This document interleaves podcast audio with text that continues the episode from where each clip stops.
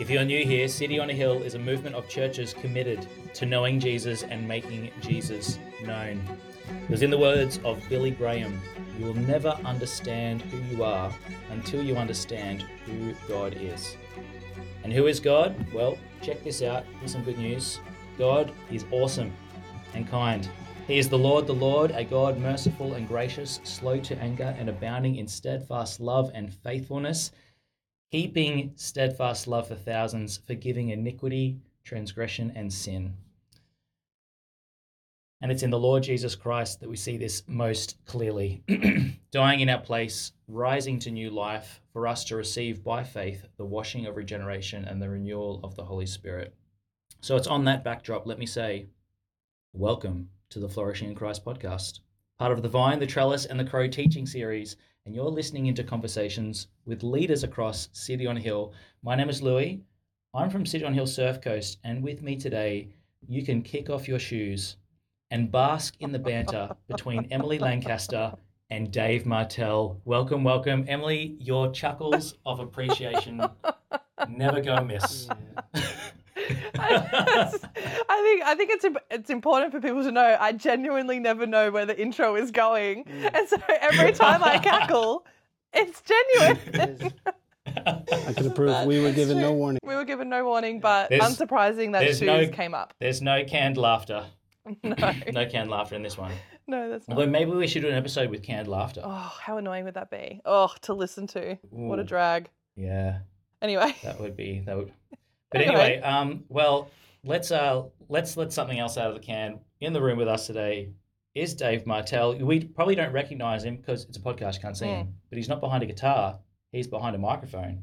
Dave, welcome. Thank you. Welcome to you and Emily. Oh, thanks. I want to be sure you guys feel as welcome as I do right now. Yeah, appreciate it. Oh. No, we love that you're going to be joining us on the podcast because I don't think a lot of people get to hear from you outside of a music worship setting. Like that is often probably the bulk of the leadership that you do at City on a Hill. And it is a great bulk of the leadership that you do. So Dave and I both work for City on a Hill Melbourne, which is important to note. And I think when you work alongside someone throughout the week, you get this opportunity to be able to see their love for Jesus in a different way. Like anything, like you deeply love Jesus and that comes across on Sundays, but also you're very intentional with how you spend your time throughout the week. And a lot of people don't get to see that. And so when we were thinking about it, like, I think Luke was like, you need to talk to Dave. And we were like, yeah, we do need to talk to Dave. Because it's a gift for our church, I think, to hear from our leaders in different arenas, which has kind of been a huge goal of ours, Louis, as we've done this podcast, is who do we get to talk to and hear from that maybe people perhaps don't get to. Yeah, you've done a good job. There's been a lot of great conversations that you've had with great people. And that will continue. Well, Dave, tell us about who you are. I mean, most people recognize you with the guitar and the microphone. Who is Dave Martell? David Michel Martell is my full name, and originally Canadian, born just south of the island of Montreal, and relocated to Melbourne 2013 to join the team at City on a Hill Melbourne. So it's 10 years in October. Almost 10 years, yeah. How crazy. Whoa. It's almost been 10 years. The anniversary coming up. What is that? That's the diamond anniversary. Does City on a Hill do, or is it the? It might be the Myrrh anniversary. I think I'll get a pat on the bottom in one of our staff meetings, I believe, is the... Okay. Sorry, on the shoulder. There we go. Let's go on the shoulder. A bit more north. The shoulder, that's right. North of the butt. Yeah. Sorry. Thank you. Yeah. Yeah. We're a youngish church, and it's becoming a thing. We've done it a number of times, which is going to keep happening because our church is 16 years old. So I can't believe that I've been there for, well above half of that. Yeah. Yeah. That's awesome. Feels like yesterday, eh? Just like it. What takes up your week? Who makes up your family? Who are you? So I serve at City on a Hill from Monday through Thursday. So Sundays is a massive day for you and I. 3 services. Most of the time we're at all of them. And then working at the office in Carleton, rehearsing, discipling with people, number of people on the team, all sorts of stuff. Then I have my wife, Emma, who I am with the rest of the time, mornings and evenings and everything else. I've got two kids, almost four. Ezra turns 4 in November. Milo, who just turned 1. And anything else? Once you have a rhythm like that, there's not much else aside from that. We have friends, we have plans, but I'm telling you, like, looking at my life recently has really been, there's a lot of regular stuff. Thursday nights is music team night. GC, another night of the week. Just like preserving that space is so crucial. One of the things that we... Oh, that's all right. I was just going to say, before we launch in, we want to be talking today about just Dave, your time in God's Word, how reading the Bible is a key spiritual discipline for you, what that looks like in your life. But hey, I just a bit of indulgence here, just because I love chatting with creatives and musos and seeing not only how they see the world, but hearing about how they love Jesus. You know, when you can crack the Bible open and spend time in God's Word, like, where are the places that you just love to hang out? I feel like you will say the Psalms or something like that, but are there just particular areas of God's Word that just resonate and just warm your heart? I would say the Psalms, but I would say more the wisdom literature. And a practice I've had is going through all the wisdom literatures in a loop. I always do that. Always start with a wisdom. So to me, when I look at it, it is Job, Psalm, Proverbs, Ecclesiastes, Song of Solomon's 1 and 5 times maybe. And then when I get to the end of it, I go back to the beginning. But it's so cool because when you do that one chapter at a time, like just slowly, doesn't matter how many times I've read the book of Proverbs or Ecclesiastes, every time I come to it, I'm like, this is gold for life. But I'd also say the Gospels, like when I just want someone to wrap their arms around me, I just get to the Gospels, see what it was like to live at a time when people walked with Jesus, to get that sense of, I think the way Emily said it so beautiful, I think it was the first podcast, I've got to take up this challenge you did. What was it? Read all the Gospels once a month for a year? Sounds hard. Also sounds awesome. But then, I resonated with that. Seeing others through the eyes of Jesus? I think I've experienced that in my own way at a number of different ways through the Gospels, and just like think of all the people you've ever chatted with in life, conversation. What would it be like to what would his gaze look like, right? Like, whew, and you get that, it gives you that experience, I think, sometimes when you just, so I feel like no matter where I am, some point I'm always like, oh, I need to just go to the center, and then I get to the Gospels and then take it from there, kind of thing. Oh, beautiful. Thank you, Dave. Can I say something on that just really quickly? Go, Em. Do it. Every now and then I do this. I'm like, can I say or can I ask this? And every time Lou's like, yes, Emily, you can. You're amazing. So I think I brought it up in that first episode, like looking in the Gospel of Luke where, you know, Peter's just denied Jesus 3 times. The Lord looked at him and Peter wept. And it's like a standout thing. It was actually in my quiet times again this morning, came back to that passage and I was like, all right, Emily, like read this, like don't come with your preconceived love of the passage, just read it. And so I was like, all right, God, like show me something of your character here. Like show me something about who Jesus is. And this is why like reading actual words is really important, not like ideas or the picture, but like reading the actual words that are written. Because, you know, it said that Peter denied Christ. The Lord looked at him. So Peter remembered. Like when the Lord looked at him, so Peter remembered what Jesus had said. And like there is power in Jesus paying, like looking at you and paying attention to you. It's like even just as you're saying it, they're like, what would his gaze feel like? I feel like I kind of got to read that a little bit this morning. Like it's actually really revealing and it's really... You mean he did it for his good? He looked at him so he would remember? That's how it read. That's like cool. He looked at him because Peter, you know, isn't really catching on to what's happening even though he was literally just told that he would do it. Yeah. But it's like he had this blind spot. Wow. And like Jesus in his kindness revealed to Peter his sin. And then Peter wept and he like then came before the Lord, and then we continue reading the story. But like I was really struck by that this morning. Mm. And so just you saying that, like, what was his gaze feel like? I was like, oh, I think it would actually be really revealing and just really encouraging, because you're being looked at by someone who is for you.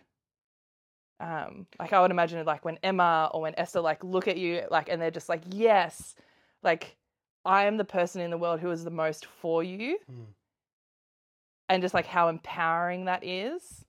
I get that like whenever I do things, my dad just looks at me and he's just like, I'm proud of you. Like it's just that like, oh, like you can feel it. Anyway, sorry, I'm gonna pause it there. No, I just thought it was beautiful, and then the fact that you brought it up, I was like, nope, I need to close this loop. But it's cool. It's helpful because I think it touches something that's really cool about just an ongoing relationship with the Bible. Mm-hmm. It is really living and active, and I think what I'm noticing is that every time I come to it, I'm different, so that it speaks to me differently, but it's never changed. It's me. So then I come at it from a different angle, like a kaleidoscope. Is that the right analogy? Yeah. All the light's kind of refracting. And I'd say my most recent takeaway from the Gospels, which is like usually like always something different, was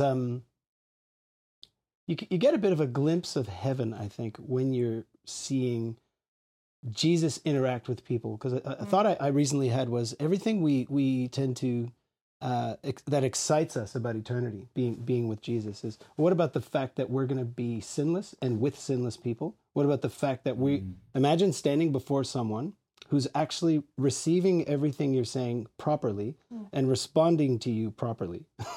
Just that is crazy.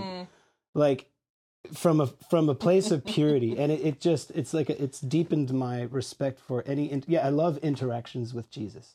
And you know how somebody says, hey, let's talk about dinner. And then Jesus just goes, that's a really bad example, but like he doesn't even respond to them. He just changes the conversation because he is purely centered and true.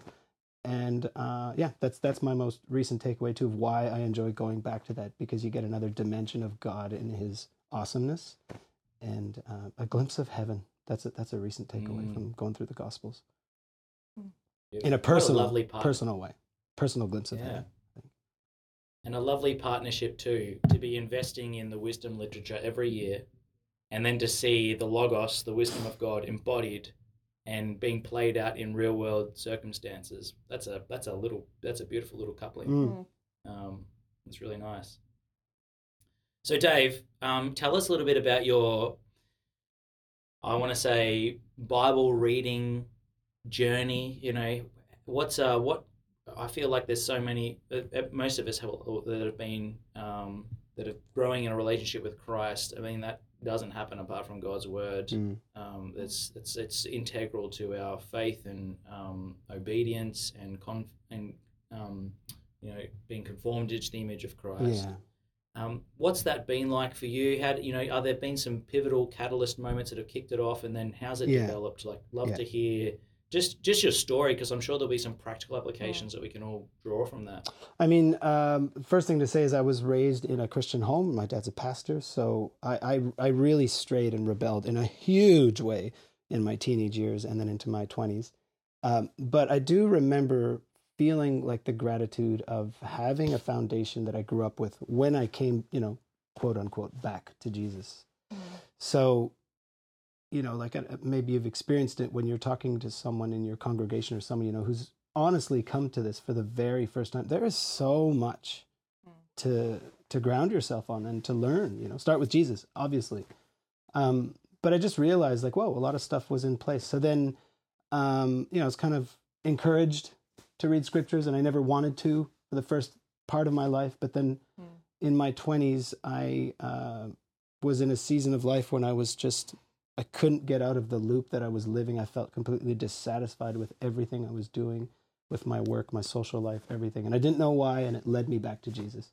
And at night, rather than, partying or whatever I was doing at the time, I actually when he brought me back, I actually was looking forward to reading the Bible at night before bed. It was something like I couldn't wait to learn more. It was like I was like a sponge at the time. And then one day I just kind of looked back there for a few weeks, and so many habits, bad habits, became good habits. So that was just like a receiving and like, oh, it's so many questions. And I knew I just kept going back to the Bible for answers and enjoying that. Luckily, you know, very blessed as well. I had a dad who would take any phone call and just talk to me. I had all these books with scribbles and just like I couldn't keep up when he was answering. I was like, oh, tell me more. So that's the first season I could remember of like what it was like, me and God through his word. And then just good mentors. Mentors were always an important thing. Like when I came to City on a Hill, I knew like, oh, I've got to make sure I've got a mentor in my life. And I connected with Luke Nelson, I remember, and not long after being here, I was like, hey, would you like to spend, you know, like a regular time? It wasn't every day, it wasn't every week. Like it was a decent rhythm every few weeks, let's say. And so I always had good people like that. And thinking back, people who were always trusted in God's word as the thing and always being reminded of the importance of that. And then that led to, I don't know, maybe it was the songwriter in me that was attracted to the Psalms, let's say. So I did enjoy going there and highlighting things and reflecting on them. So I'd say like, it hasn't been that hard for me to make space for scripture for many years. And I really take that as a grace of God. Maybe it's a personality thing. Just like being on a comfy seat with the Bible open is just, it's such a happy space for me. So inspiring. So I like to take my time, reflect and write and read, highlight, then reflect, then write and read and talk out loud. If I've got the place to myself, pray out, like just making the space. So that's, it's interesting to think that I come into contact with so many people in our congregation and on my team who just really struggle to make that time. And it's just like, I don't know why that's been a part of my life. Like, I know that it can be super complicated and dry to try to go through the Bible on your own, you know, and to make that time. But so the first thing I'd say is just some grace that God gave me to just love being in the Bible. Yeah, I think it definitely is a grace. I think also like a gift that he has allowed you to then be able to help people around you. Like, I think it's a grace for you personally in your walk with Jesus. Absolutely. But I think it's also a grace that then can extend out. I can't remember if it was you, Louis, that I was talking to about, but one of the girls that I meet up with, she was just like, I just don't know why this is so hard to read my Bible. Like, I don't understand why. And I was like, because something really spiritual is happening. Yeah. You know, like if we believe that this is like the word of God and that it is living and active, like that is not something that the evil one wants open. Like that is not something that he wants you to be prioritizing. And so I think it's cool that you recognize that it is a grace that God has extended to you and something that he's protected through a lot of different seasons and stages. As someone who's walked alongside of you for 10 years, like seeing the different ways, seeing the different things that God has brought you through and developed in you. And, you know, now you're a dad and like, you know, you moved to Melbourne not really knowing anyone, you know, and then now you're a dad and you got, you know, two little boys that are going to look up to you and hopefully, you know, never have a day that they don't love Jesus. And we, you know, we pray that they and your girls, Louis, you know, like grow up with the same grace of an affection for the word. But I think something, Dave, that I've noticed in you and I think would be helpful for us to kind of chat about a little bit is recognizing that it's a grace, but you have intentional effort behind it as well. Yeah. Like you create intentional space for yourself to be able to make it a priority. Yeah. And whether or not that comes easy, there's still a decision that you're making. Sure. So what has that looked like? What have been some decisions that you've made that have helped you be intentional and create space to be able to walk with Jesus closely and protect the time in his word? You know, maybe it was that first onslaught when I said like in my 20s, when I came back and just like absorbing it like a sponge, it was like that first filling. So that I remember seeing believers around me who weren't thriving, who weren't growing, who weren't interested, and being just like, what? Like I was this is so exciting. This is awesome. You know, and then also had this inkling that'll probably be me at some point. You know, the mountain might just surface out for a bit. And yet when that happened, and it did, you know, like it, one day I woke up and I'm like, yeah, I'm a Christian. I've been a Christian for many years. It wasn't like, oh my goodness, unfortunately, oh, sorry, God, I still love you. And, you know, but it's like this, I feel like that initial thing just kind of like catapulted me. And so like just being filled in the word intentionally, I think just has to happen. Being like, and what happened next was, definitely carving out time to reflect on what my life was, just like we do with anything else. Like I'm going to need to have 3 hours today for 3 meals, one hour for each one, you know? And I remember at one point when it fell out of my habits, I was like, man, I'm not praying. But I'm sorry, like I'm a bit of an overthinker of the heart of everything. So I keep going back to, but why did I do that? So I'll just tell you what I did and I'll stop asking that. I was like, after work, I don't do anything. So then right after my work, when I got home, I'd go right into my room and pray. Because I noticed that was one time that I tend to just kind of get at home and unload and take a bit of time. I was always a read my Bible before bed at the beginning. And then that habit was just, I don't know why that just didn't happen anymore. So then I tried it in the mornings, you know, but I had to think about that. And I had a really nice season when I had a housemate in Montreal who studied in the day and I worked in the evenings, and my mornings, I'd have the place to myself. It would have been weird to be the neighbor next to me because I took it upon myself to pray out loud, and I would pace up and down my apartment, and I would read and reflect and pray. And because I remember just noticing, like thinking, I really want to talk to God like he's there. What's the closest analogy I can think of? It's like being on the phone, I guess, you know, like you don't see him, but you're talking to him. And I remember one day I'm at work and my boss was on the phone. He would just be kind of standing there chatting with you. As soon as he got a phone call, though, for some reason, he would start pacing back and forth. And I noticed I was a phone pacer as well. So then I started just pacing and talking. I had the richest, like, conversations with God in that time. But so those are the times that were like kind of almost like easy and fun. Like looking back, like it was a fun journey that I had with God. You know, I was living in a place, I had time, which is different now. But since that's kind of shifted and I'd have to be a bit intentional, now that I've been a dad for almost 4 years, I have no choice but to get up for 5 a.m. if I'm going to have time with God. And that was a difficult realization just before we had kids, that that's what it's going to take. So I just made it happen because I was like, I'll just have to go back to the evenings, and it just doesn't happen. So again, the heart behind it, just like, I know that I need space with God. I know that I need regular space with God, and it's the only time I could do it. So I tried, and I'll be honest, it just, I haven't struggled with it. It's been awesome. But there's reasons why I haven't made it work. That's kind of another conversation. But I'm getting up at 5 or 5:30 because my kids are up at around 7, and I love that so much, that space. Like right now, this time of year, the sun's still down. There's quiet in the house. You know, there's coffee, there's music, there's just me, and that's, it's awesome. But yeah, I had to think about it. I had to plan it. I had to make it happen.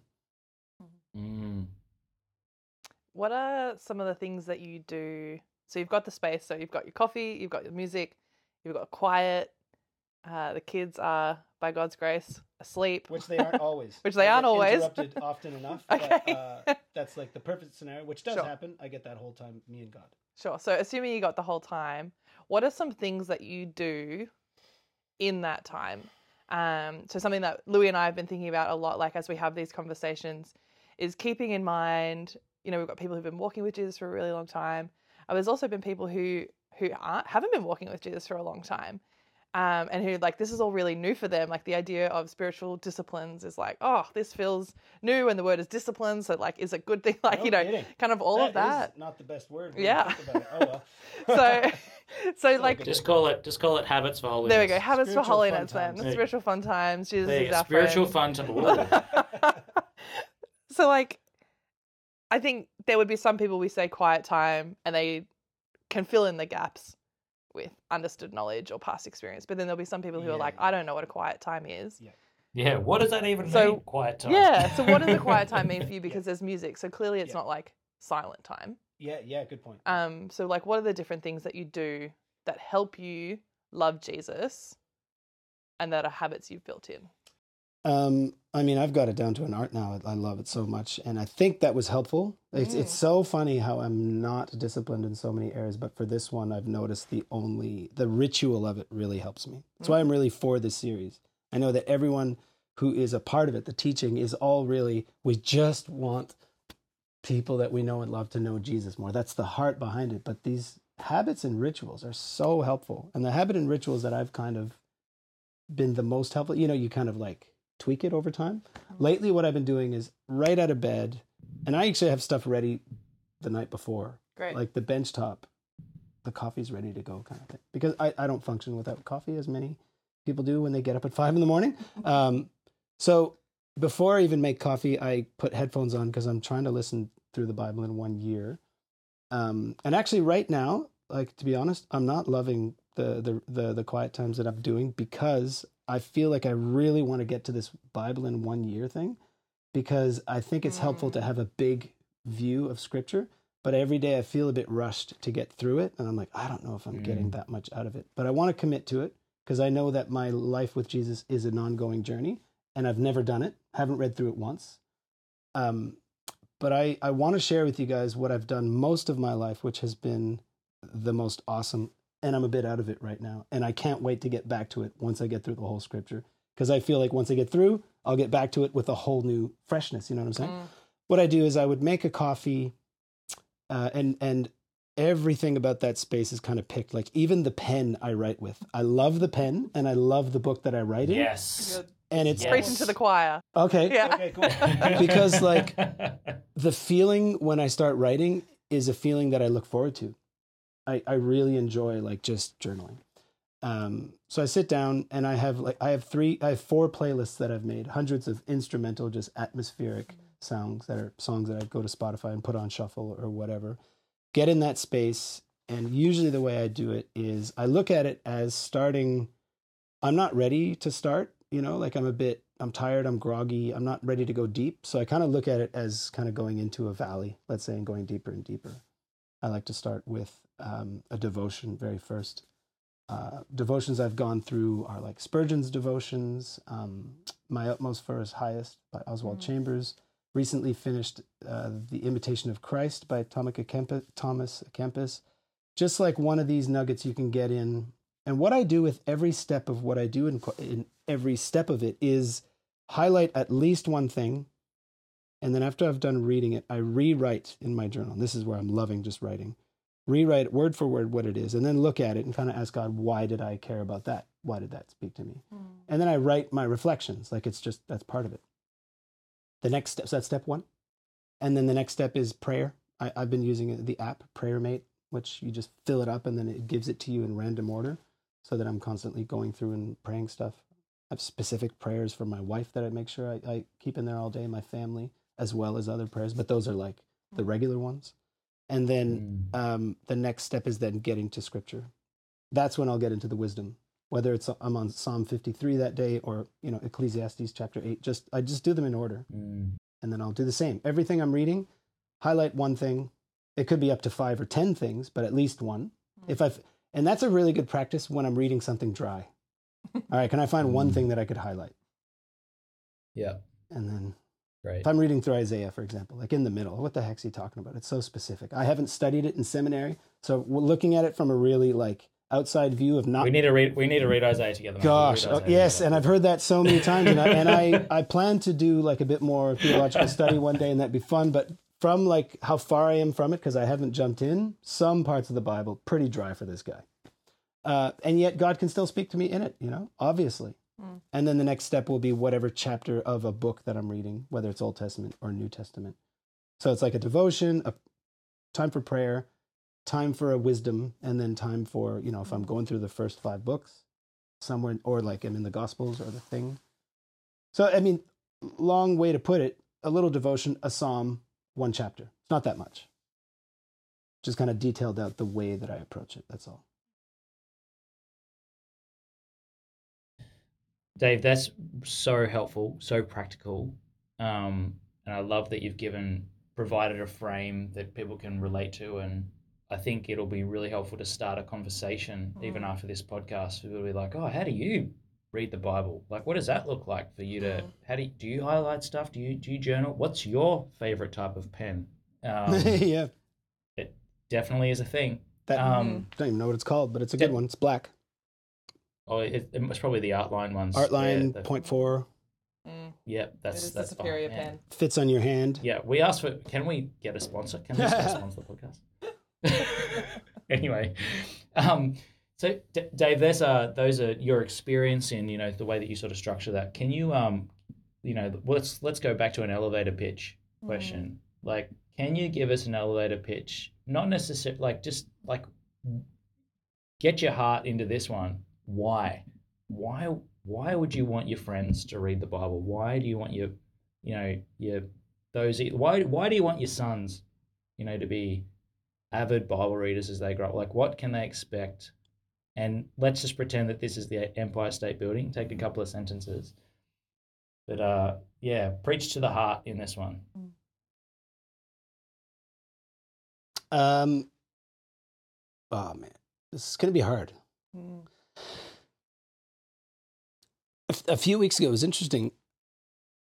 In my journaling, I thought about asking myself that question, and I started writing it. My question was, why do I love the Bible so much? So that's close. Why do I love Jesus so much?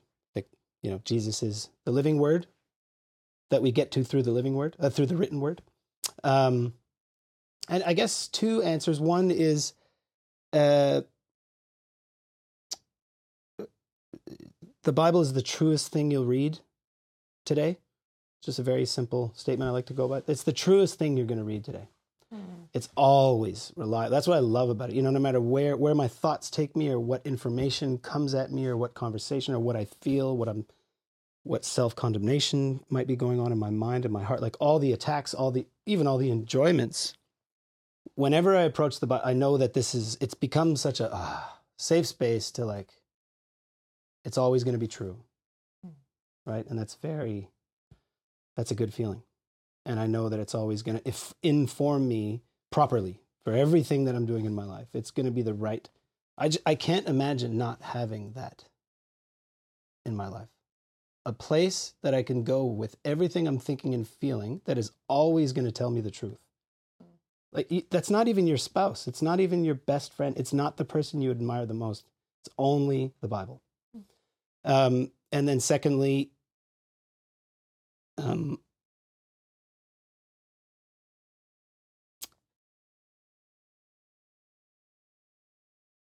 think becoming an international person who is on the other side of the world from where my family is and stuff. I've got a whole new family and community and stuff now. It's been 10 years. I had that feeling exceptionally coming back after this trip, just like, wow, I really do feel at home here. That's cool. And I also felt really comfortable back there too. So got families on both sides of the world. But like, Jesus is more real to me than so many people that are still alive on the planet today, because he's much closer, like physically. I can reach him so easily. I can talk to him. I could read his thoughts. I can get his advice. You know, hope that is seen. Romans 8. That we went through in the conference, there's a scripture in that chapter that has, forget how it's worded, but I remember when I was preparing for I was slammed by that verse, trusting in things that you could see, right? They're going to fade one day. And it just kind of really reminded me, like, how cool it is to be, I mean, first of all, like, that I would go to the furthest country in the world from where I came from and find the exact same person, right? That's way before social media was a thing. Now we're very connected and we can speak very honestly to each other, and we could find other people who think we're all going to think the same very soon, on, you know, probably for unfortunate reasons.